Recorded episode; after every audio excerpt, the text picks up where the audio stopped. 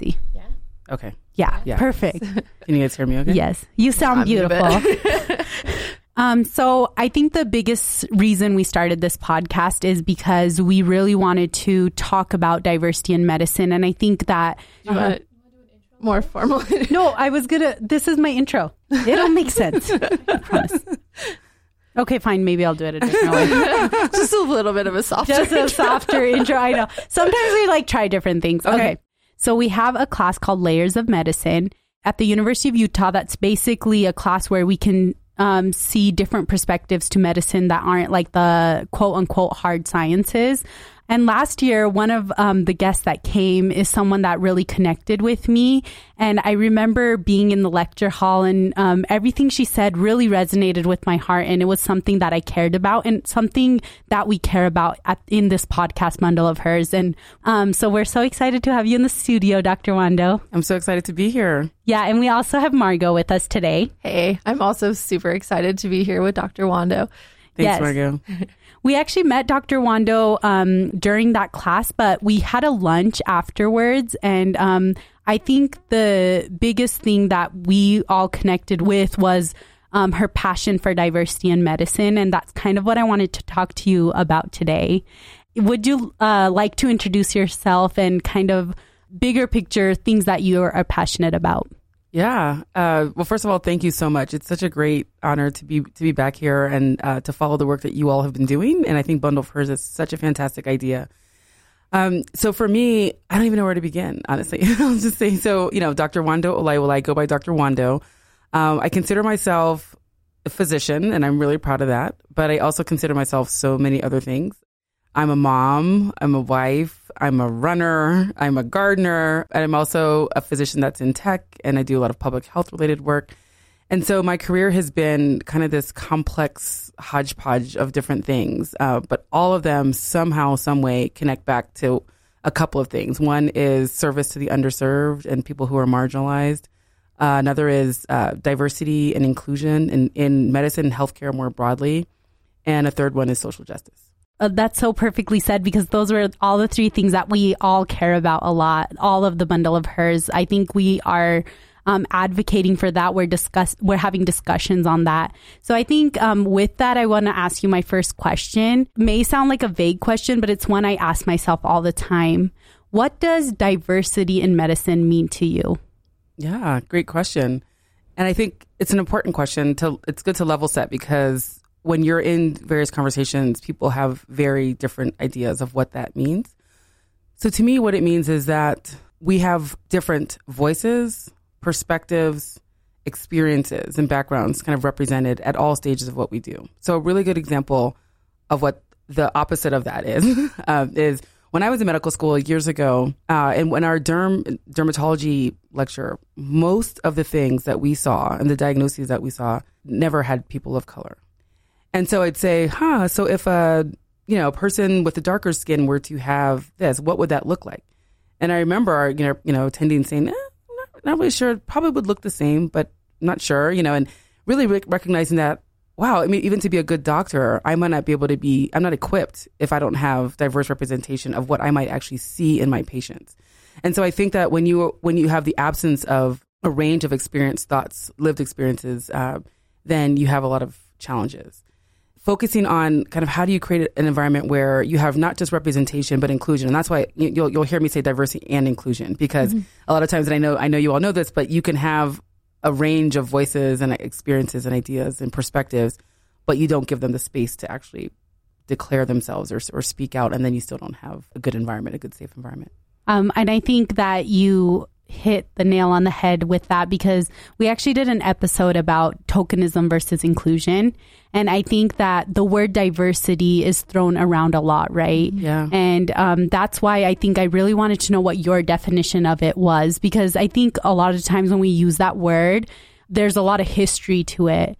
And um, I think the way you explained it uh, kind of encapsulates the way that I also feel about diversity is its experiences, it's bringing ideas to the table that are missing because in the end, we're going to take care of everybody. I agree with Harjeet. The way you defined um, diversity is exactly what we value and embody here at Bundle of Hers and myself too. Just having colleagues that have a breadth of experience that I can learn from as well.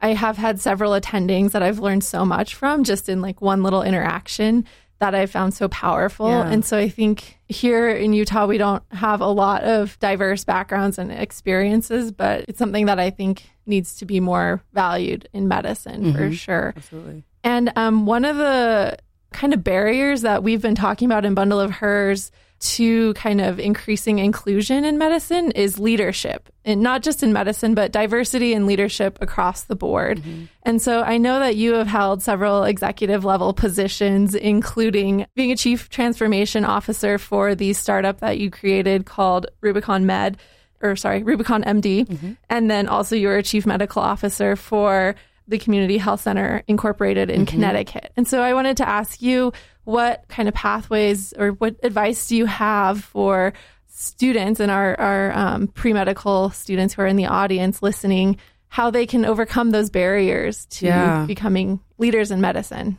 So I'll take a step back. So I kind of have always been somehow a leader, and I and I think that leadership is different depending on who you are, and people have different ways of expressing leadership. So I, I kind of generally believe that innately everybody has leadership in them, and it's just a matter of they may not be on stages and directors and have executive titles, but they still have a way to kind of lead. So.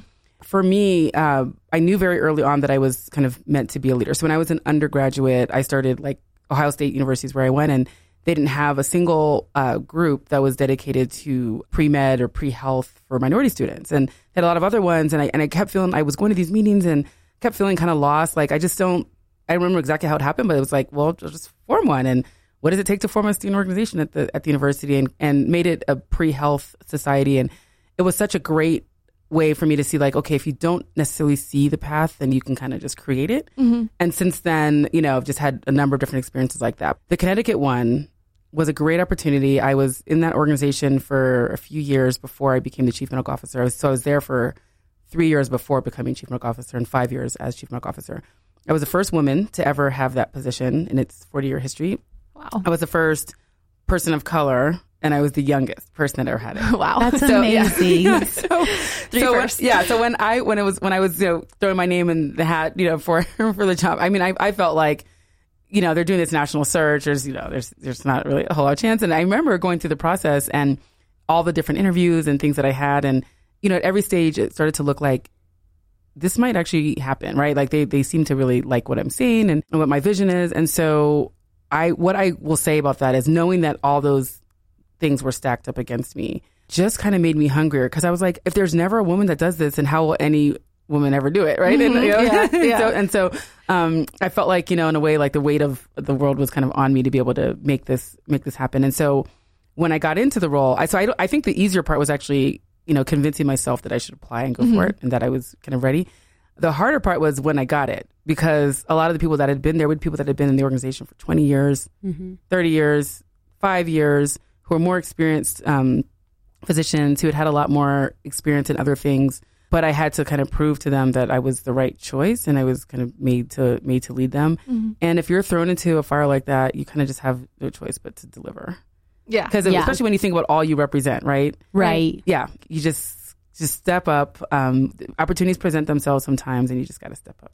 The fact that there was resistance actually made you push into it Yes. more because I think that's what we have done with Bundle of Hers is there wasn't a platform and there wasn't a way for us to share our stories. Yeah, And um, that's kind of the advice we give the up and coming uh, medical students when they ask, what's the opportunity for this and that in medical school? And it's like, well, if it isn't there, you can make it. you can make it. Yeah, yeah, It's Yeah. so great. I think that's so important. Okay, I'm going to try my best to articulate this question. Um, how have you stayed authentic to yourself and the things you care about when you're leading in a system that from its inception has maybe not the same values that you feel, but you feel like you need to change, uh, not change them, but make them more inclusive? Yeah. So, how do you stay authentic to yourself and kind of not fall into the game that everyone's playing? Yeah, yeah. Uh, does That's that question oh, make that's sense? A, that's a great question, and I, I'm sitting here thinking, wow, how how do we how do I answer this one? There's a lot. We have enough time for this answer. I know this Right. one's a, it's something I'm always thinking Yeah. about because mm-hmm. me and my friends are always like, okay, we need to change things, but it's like, but we need to play in the system to get to the position, Right. and then do we change? Do like the play by the rules so you can break the rules. Yeah, but yeah, you're losing like- yourself. you you know made of the kind of famous Audre Lorde quote about like you know you can't dismantle the master's house with the master's tools. For women in particular, you know you just bring such a different perspective to so many things. I don't think I could ever survive and I could have ever achieved what I have if I wasn't authentic. Because eventually it's kind of like telling a lie and then you like a lie begets another lie and then it begets another lie. And before you know it you don't remember the first lie and then you're kind of trying to figure out how to get back to that lie. And if you were just straightforward in the beginning you'd remember. And i i've had a hard time being someone that i'm not. And you got to take me as i am. And if you don't want what that means you know i don't know what to do. Maybe i'm not the right fit. Yeah, and that's an important place to get to get to professionally. I remember earlier on, like for example, when I first became a mom, there was a lot of pressure on me around kind of being a mother and being a senior executive in the company. Um, but you know, I was a new mom, and then I had you know I had my second child, so I had two children. They were young, and and I remember just having a lot of conflict around that with my boss. Like, you can be here, and I'm like, no, I can't. You know, like I have babies. You know, it's, and and I just remember going back and forth, and then. I learned a lot in that because I, I felt like a lot of what I did in that conflict was just try to act like I wasn't a mom. You know, maybe I can just you know not do certain things, or I can just go to these things that are absolutely ridiculous for me to be able to attend, and really stretching my whole family, and get I got a nanny and all this stuff to be able to show that I'm you know I'm you know, mom. And then so when I had an opportunity to do something different career wise, I was like, I'm never going to do that again. It felt so awful trying to like bury part of who I was. And it was like, this is what I am. And I read Michelle Obama's book, Becoming. She talked about how when mm. she went to her oh, interview, yes. and you Chicago, she took her baby and put the baby on the table. Like, so yeah, this is our interview. and it was like, you know, and it was like, I, I need you to know that that's, that's who I am. And if that doesn't Right. work, then it's on me. And so really since that experience, I've just felt like every part of me is, is important. The second part of your question is really about how do you play the game that's that's being played constantly around you. So I'm going to give you a really interesting and funny story, which I'm Okay. not fully sure I'm allowed to share, but I think I can. Go ahead. So yeah, this is this is you know all friends. So I had the chance to be part of uh, like a advancement promotions committee, um, and felt kind of tokenized, you know, to to be asked to be on it. And I knew that there was you know a reason why I was asked in particular, but you know I did it, and in the process, I I started to see how challenging it is for women and faculty of color to move up because of the way the process itself worked. What I did a lot was play like almost like the ignorance card. Hey, you know, I just want to understand when that woman was being considered, we did not think we, we thought all these things mattered and they, they impacted her ability to move forward. But when we were talking about this other person, uh, we didn't think those things were necessarily important, and some of his other work was was important. And why why is that? Why is that? I had to really push them to Think. answer those questions. Yeah, to think about it. And so that's that's a strategy that I've used a lot. Like is which is like help me understand your bias. right? I actually I love that you say that Yeah. because I think that's a strategy that I'm uh, trying to because I'm always like, wait, what did you mean by that? Can you Mm-hmm. Explain that Can to me? explain? Yeah. Because I think a lot of times people they just say things, right? And Yeah. Sometimes it's it's even that they didn't think about it. Right. Just that question at least makes them think about it. It's mm-hmm. not that they inherently were like on purpose ignoring it. Yeah. Ma- Sometimes they were. Yeah. But sometimes they just didn't even You think really about think it. about it. It's true. Yeah. And it's non-confrontational, so there's not like emotion into it. I Yeah. guess on that and end. it So puts it puts I think the uh, the thought process on the person mm-hmm. rather than On you. pointing a finger on them or Yes. something. Yes, exactly. Exactly. Mm-hmm. And then another thing is just build allies because you can't really do a lot by yourself.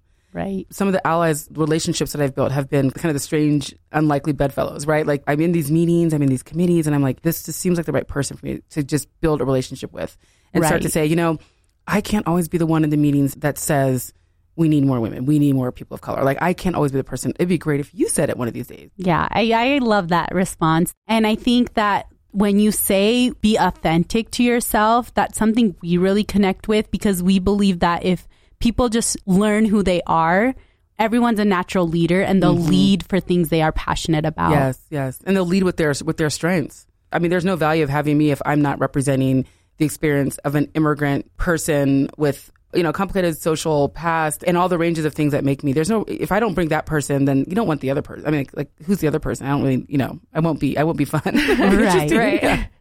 Trying to fit into a box. Yeah. you're- or not even a box, but like building strengths that aren't innate to you. Yeah, is not- exactly. Not easy when you have great strengths within you. And um, I have a question building off of authenticity and identity. Earlier, you told us that you go by your middle name, Dr. Nwando. Mm-hmm. Um, and so I have noticed that many people in medicine usually go by different names than their own. And for me recently, having gotten married and trying on my partner's last name, it didn't feel like my identity. So I chose not to take that name. So I want to ask you how you kind of navigated that decision and if it is your identity, maybe it is now, and it, how that sort of process came to be, or if you feel like by using your last name, like patients maybe stumble over that, or kind of can you yeah, talk on yeah, that? Yeah, that's a really good, really good question. So, um, so I, I wrote a book, which is uh, basically like a biographical book that I published this past summer called Papaya Head, and in that book, I actually talk about the journey to my middle name. Um, so my first name is Jacqueline, and literally, like my parents chose that name because of Jackie Kennedy, and we're like, cool. you know, or Kennedy Onassis, and the first three, there we're four siblings in my family. The first three of us all had like an English name and a Nigerian name, and then by our last brother, by then my parents were like, we don't need to because they thought the world would be easier. And you know, if if mm-hmm. we had those, and for my last brother, he doesn't have an English name because they were just like got wiser and and and more comfortable with with that. And so I was always called my middle name at home. But my first name is the name that's on everything. In these two existences, I'd be Jacqueline in one place, is like at school mostly, and then Nwando at home. It's one of those things you don't realize the, the power of like a name once it's stuck to you because mm-hmm. it's very, very hard to change people's mind about your name. Yeah. like, you know, I'd be like, okay, in third grade, now I'm going to tell them like that's what I want. I don't want to be called. I would, and I just kept on trying, and I couldn't. Like everywhere I'd go, they'd be like, "Oh yeah, but it's just so much easier to call you Jacqueline." yeah. so much easier. so much easier. So so that's that was kind of that that struggle. And so finally, I had to like finish medical school and leave the state to go to residency. And when I was starting in a new state, I was like, I go by You're one. And that's that's how I like kind of claimed it back. But for my last name, and this is a struggle that a lot of women I know have. Um, I know I have a lot of friends who are physicians who uh, did not take their married names when they got married, and so. So in my case, my last name, my maiden name was Onyejekwa, and I was I was heavily thinking about doing hyphenating. oh, wow. because I don't want to give up my, my you know last Yeah. name I had. Like it's you know there's so much attached to it, Right. and, and in Nigeria it's a it's a very people identify you and where you're from based on that, and you know it's just Mm-hmm. There's a lot of I- Yeah, there's a lot of identity. identity that's attached to it, and so I didn't necessarily want to give it up at first. So my last name would have been Onyejekwa Olayiwola. It would have been like too long. Mm-hmm. And so I finally gave that up, and I don't really, I don't really remember exactly why. I'm just like if I'm going to do it, I just got to do it now. Yeah.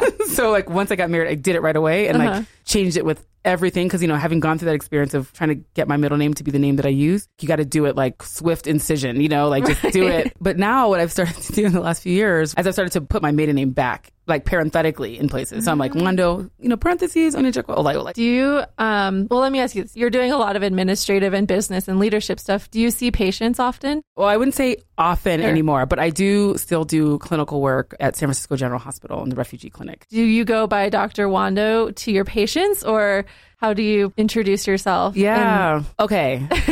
so I have no consistency. I actually will say to patients, I'm Dr. Olayiwola, and they will usually try to say it. And some will say, Can I call you Dr. O? And that's, you know, if that's easier for them, then I'm, I'm happy with that. Uh, the name that I use in kind of more social and social media and like kind of leadership circles is Dr. Nwando. Mm-hmm. I don't know how I switch went on and went off, but but usually for the patients it's Dr. Olayiwola, and that's and that's actually honestly not really a problem. Like a lot of my patients have very hard last names too to say, and so we're just both kind of like, okay, tell me how to say it right, and I'll tell you how to say it right. And some will say, can I call you Dr. O? And I'll say that's totally fine, and then that's you know, and that's pretty much the end of that. That's Yeah, awesome. yeah. That's mm-hmm. great. I really love that you're able to like claim and feel identity with all of the names that you go Yeah, by. yeah. That's awesome. You know, when people are kids, to be honest, we don't encourage people to really stand out. No. No. All you're trying to do as a kid is fit in. Right. Exactly. And that's it. And then, we, So then you get older, and then we're like, be yourself, whoever you want to be. You know, do that. And- Unlearn everything you learned as a kid. But sometimes it even feels like that in medical school because they're Yeah. like, past step, then you do this, and then you do Yeah, this. And especially third everything, year. everything seems so like, wait, are we creating robots? Like everyone's one after another. Yeah. And I think it's like always remembering, no, like you are different and remember those things because that's what adds to you and that's what will make you be the best version of yourself, you know? You're not like a step score, right? You're not like Oh a my shelf gosh. score. I mean, I well, you kind of are. but you should not be defined you should by not a be number. defined by that. Yeah, Mm, yes. absolutely. No, Yes. you're you're right. Yeah. So, um, in terms, we've just been talking a lot about learning in medical school and about diversity and inclusion and improving knowledge and, and always being open minded and critically thinking. And um, I know that you've done a minority health fellowship. Yeah. And can you kind of speak to that and how that has added to your education and navigation Yeah. through this system? Yeah, it is such a fantastic program. So it's called the Commonwealth Fund Mongan, I think, Fellowship in Minority Health Policy. And it is a joint venture between the Commonwealth Fund and Harvard Medical School and Harvard School of Public Health under the leadership of Dr. Joan Reede, who is the first African American dean at Harvard Medical School. Just an incredible, incredible woman. We just had our 22nd anniversary of, Wow. of fellows. So it's a one year fellowship that you can do after you've finished all your medical training, designed to basically prepare and groom minority physicians for leadership. And Is so, this any field? any field, Really? any field. yes, yes. Oh my we should talk goodness. more. Yes, we should. Yeah, it's a it's a degree granting program too. So you you finish with either an MPH if you if you don't have an MPH. If you do have an MPH already, then you finish with an MPP.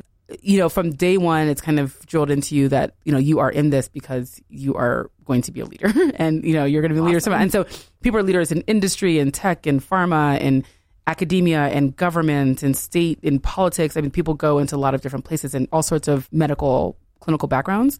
And people do it at different stages of their career. So I did it right after residency, but some people do it mid career. So it just depends on kind of when people feel the inspiration for it.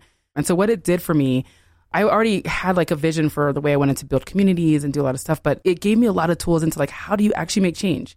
And, you know, until then, I thought change is made when you vote for president. you vote for president and put in your senators, and then, then you've done it. And probably the thing that I didn't think about as much, but now has become a lifeline is that the network that is part of that. So there are five or six fellows a year. And you mm-hmm. think about that over 20 years, you know, you've got a lot of people in this network. Yeah, that are that's in amazing. Positions of leadership all over the country. what That a has been- strong support system that is. It is is that sounds amazing. yeah. And have a community too. Yeah. Yeah, It's a and real like have that backing up because I think it's done everywhere, right? People recommend, but having like these intentions, I think it's amazing. Yeah, yeah, yeah. And even advice on things like you asked earlier, like how do you play this game? Yeah. Yeah. like how do you play the game and still get what you want, right? Like in- in Right. these institutions that are structurally designed to be racist and sexist. Like how do you yeah. actually do that? And so people that have been through those challenges, like are people that you have kind of at your fingertips. It's, it's amazing. That's, so awesome cool. to know that there's programs like that Yeah. out there Yeah. to help support and guide people. Yeah. Yeah, and I think that community building is so important and it's one thing that I always believe is like and I've I usually try to uh, embody that is for anyone to have power and have tools they need to be healthy. Yeah. And Yeah, yeah, yeah. healthy in all ways. Yeah. And that's why I think medicine can have such a great impact on these communities. And I think that it's something that I hope to work for. Yeah. And I know that you're working on this and we are just so happy that you could come talk to us. You shared really great tools and things to think about that we can kind of move forward with in our career. Um, is there any closing thoughts that you had before we end out this podcast? It would not be good if I left without talking to you guys about one other thing, which is a program that I started called the Minority Women Professionals, our MVPs program, and it's a national conference program. Okay. a couple years ago, I had this idea like I wanted to like create these safe spaces for women of diverse backgrounds, and we define minority very broadly by race, ethnicity, gender, identity, and sexual orientation, religion, ability, disability, uh, and kept it really broad. And said I want to create these safe spaces for women all over the country and have them be able to just learn from each other as professionals, get tools from each other, and bring in people that have really good skills and accomplishments to kind of help people on their journey as professional women. So that was in 2017. We kind of had our very first conference in California, and since then we've had seven Wow. and all over the country. And they've been, you know, usually 100 to 200 women of different professions. And the thing was that one of the biggest things that I've been excited about about this is that initially it started off as like largely women in healthcare mm-hmm. just because of my network and my, my circles. Forming this has been one of the biggest highlights of my career because I've been able to learn and have women co learn cross functionally and interdisciplinary way from people who are not really in their same profession.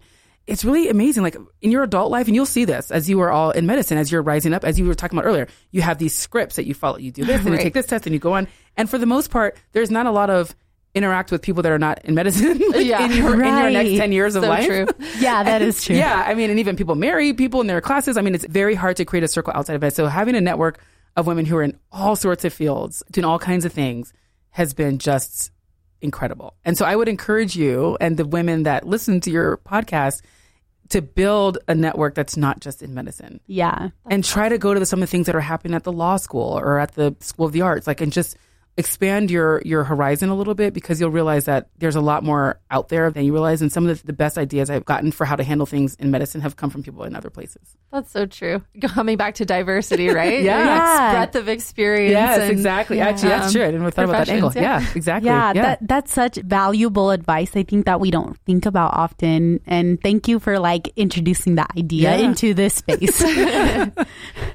So, Dr. Nwando, thank you so much for taking time out of your very busy schedule to meet with us. We are so excited to um, share a space with you and with someone who values what we value and what we're talking about as well, um, and kind of give us guidance into the future as we look forward to residency applications next year, which is so exciting. So exciting. Um, and I think our talk today only further reinforces our value at Bundle of Hers of diversity being coming from this breadth of ideas and experiences and different people and creating a broad network of people, not just in medicine, like you were just talking about, but like really questioning what's being told and taught to you and questioning your own values and pushing for your own identity and, Yeah. and really standing out. And, and like you said earlier, making, getting mad and pushing into it when there's not that space and that representation Yeah. that you want to see. So thank you so much for helping us and our listeners kind of um, blaze the path and, and reinforce this vision. Thank you so much. Thanks for all you guys are doing. I really, really am impressed. Oh, thank you.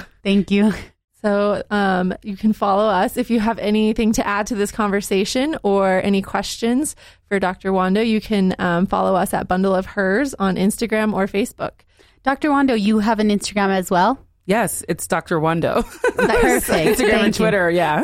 Perfect. And that's Nwando with an N. yes, with Yes. an N. Thank you. yes. awesome. Okay, thank you. Bye. Can we get a picture? Yes, Put you your- should. Put your headphones back Yes, on. Okay, okay. Oh, yeah. I'll put one on Yeah. just for the picture.